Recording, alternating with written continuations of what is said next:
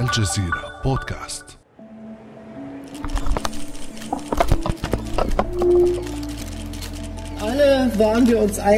جميع المشاركين في المؤتمر إضافة للمنظمات الإقليمية، جامعة الدول العربية والاتحاد الأوروبي والاتحاد الأفريقي، كلنا اتفقنا على الحاجة لحل سياسي. الأيام الأخيرة أوضحت أنه لا توجد أي فرصة لحل عسكري. كذلك اتفقنا جميعاً على احترام حظر الأسلحة وعلى تشديد الرقابة على حظر الأسلحة أكثر مما كان عليه الحال في الماضي. هكذا أعلنت المستشارة الألمانية أنجيلا ميركل بنبرة محايدة نتائج مؤتمر برلين الذي عقد لمحاولة الوصول إلى حل للأزمة الليبية، والذي قيل عنه منذ البداية إن الأمل المعقود عليه ليس كبيراً نظراً لتعقيدات الأزمة الليبية. فما الجديد الذي قدمه هذا المؤتمر للقضية الليبية؟ وهل يمكن اعتبار هذا المؤتمر طوق النجاة الأخير لليبيا وللليبيين؟ بعد أمس من الجزيرة بودكاست، أنا خديجة بن قنة.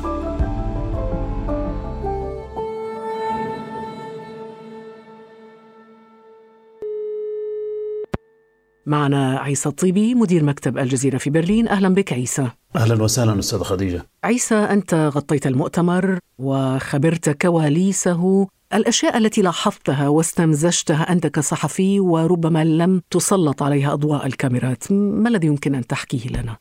إلى غاية انطلاقة المؤتمر الساعة التاسعة والنصف بالتوقيت المحلي بقدوم أول مشارك إلى دار المستشارية أو ديوان المستشارية الألمانية، كانت خلال هذه الجلسة مع طرفي الحوار، مع حفتر من جهة ومع فائز السراج رئيس حكومة الوفاق من جهة ثانية، لم يستطيع المستشارة ميركل ووزير خارجيتها أن يجمعهما في طاولة واحدة، لذلك اجتمعوا مع كل منهم على انفراد.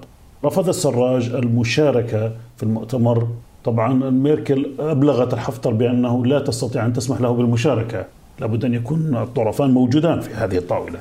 الألمان قالوا بأننا لن نضغط على أحد، نحن وسيط، نحن هنا في برلين من أجل تقديم رؤية للحل، لكن لا نضغط على أحد. السراج كانت له المبادرة في رفض الجلوس في طاولة تجمعه مع حفتر، رفض الجلوس أيضا في المؤتمر إذا كان حفتر موجود، وبالتالي الألمان وجدوا أنفسهم بأنهم قادمون على مؤتمر الأجواء ليس سهلا للغاية، ليس سهلا. عيسى، أنت والصحفيون أيضاً الذين كانوا يغطون معك هذا الحدث، هل كان من السهل الوصول إلى أطراف الأزمة والحديث معهم ورصد مواقفهم عن قرب؟ يعني هناك أشياء تحدث وراء الكاميرا ربما لا تنقل.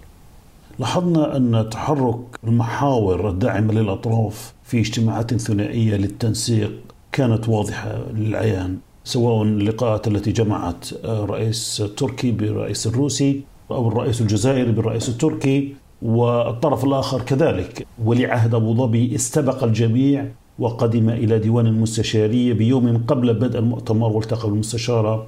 خرج بيان من الحكومة الألمانية يقول بأن محمد بن زايد التقى المستشارة، تقاسم معها الأفكار، وقال لهم بأنه لن يشارك غدا في المؤتمر وبأن شقيقه وزير الخارجية سينوب عنه. شو سبب غيابه؟ هناك تحليلات تقول بأن ولي عهد أبوظبي أراد أن لا يحرج نفسه بجلوس في طاولة واحدة مع الرئيس التركي. أيضا هناك تحليلات تقول بأنه لا يريد القبول بأي حل سياسي لأزمة، يريد حلا شاملا سريعا عسكريا يقوده حفتر لإسقاط حكومة الوفاق. هذا الأمر أيضا لاحظناه حتى عند الجانب المصري، عند المحور الذي يناصر حفتر يرى بأن الحل العسكري السريع هو ما ترغب فيه هذه الأطراف، لا يرغبون الذهاب في عملية سياسية يسيطر عليها الروس والأتراك ويأخذون الملف من بين أيديهم كما أخذ في سوريا. ما هي البنود عيسى التي نوقشت خلال هذا المؤتمر؟ من أهم القضايا التي طرحت الالتزام بتنفيذ قرار الأمم المتحدة بحظر تصدير السلاح إلى الأطراف المتحاربة، خروج الميليشيات، تجريد الميليشيات المرتزقة، كل هذه القضايا هي كانت في صلب القرارات. ثم الذهاب إلى مؤتمر جنيف القادم، وهو أحد مخرجات مؤتمر برلين في نهاية الشهر، لإنشاء مجلس رئاسي يتكون من ثلاث أعضاء وأيضا حكومة موحدة تسعى لإنهاء. من هي الأعضاء الثلاثة؟ طبعا الأعضاء الثلاثة بمعنى آخر أن يكون كل شيء توافقي، بمعنى أن البرلمان تبرق والمجلس الرئاسي كلاهما سيكون حاضر في هذا الاجتماع وسيمثلان في هذا المجلس، وفي أيضا في الحكومة. أيضا من مخرجات هذا المؤتمر إفساح المجال لانتخابات تشريعية ورئاسية قادمة يبنيها مؤتمر جنيف، بالإضافة إلى دعم القرارات الأممية بحيث تصبح الولاية القانونية لمجلس الأمن هي من تتولى مخرجات مؤتمر برلين، بمعنى آخر أن مجلس الأمن سيصبح هو من يحاسب من أخل بهذه الالتزامات. طبعا كل ذلك عيسى مرتبط بمواقف الأطراف الداعمة لطرفي النزاع في ليبيا. لنستمع إلى كلام الأمين العام للأمم المتحدة أنطونيو غوتيريش. اليوم التزمت كل الأطراف بالكف عن التدخل في الصراع المسلح أو الشأن الداخلي الليبي. يعتبر هذا جزءاً من نتائج المؤتمر.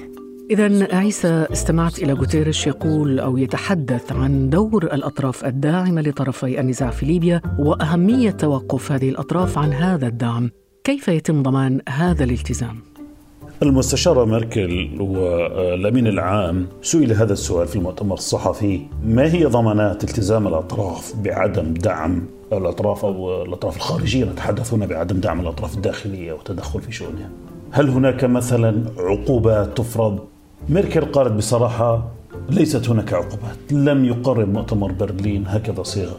قالت مؤتمر برلين أو اللجنة العسكرية أو اللجان التابعة أو الأربعة التي ستبحث الوضع ستقوم بتسمية من يخترق هذا الاتفاق وتسمية الأمور بمسمياتها. كان يجب أن تفهم الأطراف في ليبيا أن هناك طريقاً وحيداً للحل وهو غير عسكري، ولقد حققنا هذا الهدف. وهذا الأمر طبعاً تدخل فيه الأمين العام المتحدة، طبعاً السؤال كان موجه للمستشار ميركل، وتدخل الأمين العام ليأخذ الكلمة ويواصل ويقول بأنه حزين لأن الأطراف الدولية وهي أعضاء في الأمم المتحدة لا تلتزم بهكذا القرارات، وتجربة الأزمة الليبية خلال الأشهر الماضية بيّنت ذلك. لا بد من وقف إطلاق النار. لدينا هدنة ونقطة رئيسية، وهي أن كل المشاركين اليوم التزموا بدعم وقف إطلاق النار، كما التزموا بالضغط على حلفائهم في الصراع لتحقيق وقف كامل لإطلاق النار. هل هذا يجعل مؤتمر برلين مجرد يعني حبة بنادول لتسكين هذه الأزمة مؤقتاً أو استراحة بين شوطين كما يحدث في المباريات؟ أنا وجهة نظري خديجة أن أهم مخرج في مؤتمر برلين هو أنه أعطى فرصة لتوافق دولي كبير على الحد الأدنى، بمعنى أن اللاعبين في الأزمة الليبية، نتحدث عن الرئيس المصري عبد الفتاح السيسي، نتحدث عن الرئيس التركي، نتحدث عن الرئيس الروسي، على الأقل اتفق هؤلاء على الحد الأدنى وهو إطار سياسي يبدأ بحثه في جنيف. والأمر الثاني اللجنة العسكرية التي تشكل من الطرفين. هذا لربما إذا تجاوز المجتمعون في جنيف الخلافات سيبنى عليها. ولكن عيسى، ما يغذي هذه الأزمة أو هذا الصراع هو السلاح.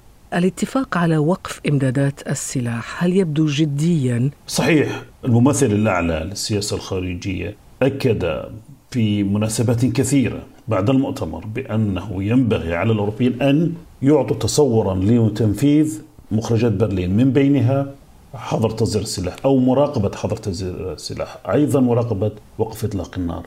الأوروبيون الآن لا يريدون أن ينغمسوا في الأزمة الليبية لأنهم أيضا مختلفون في هذا الاتجاه، وألمانيا لا تريد أن تستفرد من الملف بحيث تأخذ الأطراف كلها تتراجع وتترك الجيش الألماني مثلا، وهو ما صرح لوزارة الدفاع بأنه لا يمكن إرسال الجيش الألماني إلا بوجود ضمانات وتعاقد جمعي بين المشاركين بأن هذا القرار إرسال الجنود لمراقبة وقف إطلاق النار، لمراقبة عدم تدخل الأطراف، ينبغي أن يكون جماعيا، خصوصا كما قال ماكرون، وهذه نقطة مهمة قالها في يوم بدء المؤتمر، قال بأنه ينبغي التعامل بواقعية في الأزمة الليبية في ظل أن حفتر يسيطر على ثمانين بالمئة من المساحة في ليبيا، وهذا يعطي انطباع تماما بأن المحاور لها أجندات أخرى. طب عيسى، مهم أن يدرك أو يعرف المستمع ما مصلحة كل طرف من هذه الأطراف الخارجية في امتداد الأزمة الليبية. هناك كلام لا يقال دائما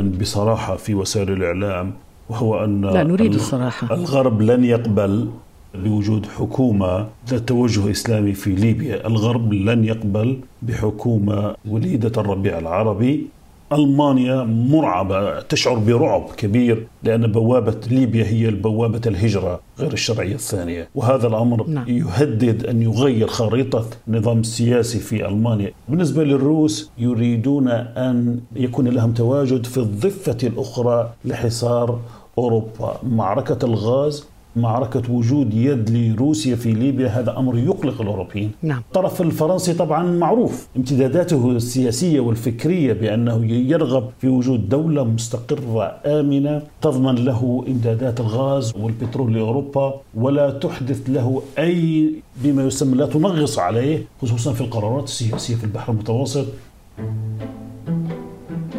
طبعا على خلفية هذه اللعبة، لعبة المصالح، يمكن أن نحلل هذه الصورة الجماعية التي أراها أمامي الآن، الصورة الجماعية للمؤتمر فيها الزعماء والمشاركين في مؤتمر برلين. ولكن لافت عيسى غياب الفرقاء الأساسيين في ليبيا، رئيس المجلس الرئاسي لحكومة الوفاق فائز السراج، وأيضا اللواء المتقاعد خليفة حفتر. ربما حتى الأماكن والزوايا التي اتخذها المشاركون في الصورة كانت توحي باختلاف المواقف والاستراتيجيات لكل طرف. عندك مثلا الرئيس الفرنسي إيمانويل ماكرون يقف ببرود إلى جانب الرئيس التركي رجب طيب أردوغان على يسار الصورة، فيما يقف في أقصى اليمين الرئيس المصري عبد الفتاح السيسي، ومباشرة خلفه نشاهد وزير الخارجية الإماراتي عبد الله بن زايد. هل من المنطق عيسى أن تعقد الأمال على هذا المؤتمر الذي تبدو فيه المواقف متباينة جدا، والذي لم ينجح حتى في جمع طرفي الصراع على طاولة واحدة؟ وأيضا أضيف خديجة، في هذه الصورة انظري فقط إلى خلفية الصورة، لن تجدي اسم المؤتمر حتى باللغة العربية، حتى في المنشورات الموزعة على الصحفيين في المركز الإعلامي اسم المؤتمر كتب باللغة الألمانية والإنجليزية فقط. كأن المؤتمر يهم داعمي أطراف الأزمة وليس الأطراف نفسها. صحيح، كأن المؤتمر لا يعني العالم العربي، لا يعني عروبة ليبيا، لا يعني أصحاب القضية، كأنه هؤلاء الكبار هم من اجتمعوا وتداعوا على قصعة ليبيا كما ذكر في الأثار. فهذا الأمر كان محزن للغاية. النقطة الأخرى هي كما ذكرتي، بين الصور تقرأ في تضاريس هؤلاء حالة من التشنج في المواقف من خلال قراءة لغة الجسد. صحيح. بوريس جونسون، إذا سمحت لي خديجة، صحيفة بيلد قالت بأن بوريس جونسون والرئيس بوتين صرخ، وبوريس جونسون بدأ غاضبا، ويعني صراخه كان مسموعا من الجميع عندما اتهم بوتين بأنه وراء كل مشاكل الشرق الأوسط. بوريس تعامل بقسوة أمام بوتين، فاجأت حتى بوتين. هذه إحدى الكواليس التي يجب الإشارة إليها. واضح عيسى أنه الملف خرج من أيدي الصغار إلى أيدي الكبار وأصبح مدولا، وهو الآن مرحل هذا الملف إلى جنيف. ماذا ننتظر في جنيف؟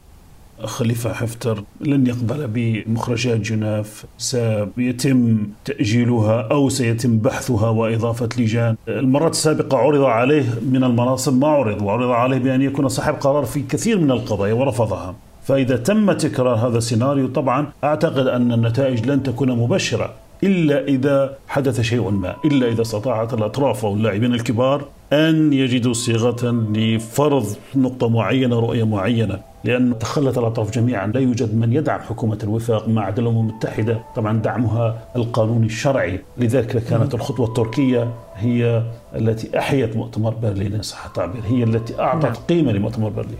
عيسى الطيبي من برلين، شكرا جزيلا لك. العفو العفو. إذن على مدار أعوام عدة خلفت الأزمة الليبية آثاراً اجتماعية واقتصادية وسياسية دفع الشعب الليبي ضريبتها، وتتفاقم خسائرها باستمرار الأزمة وتصلب المواقف. فهل تضع المبادرات الدولية حداً لذلك وتتمكن من جمع الفرقاء إلى طاولة واحدة من جديد؟ كان هذا بعد أمس.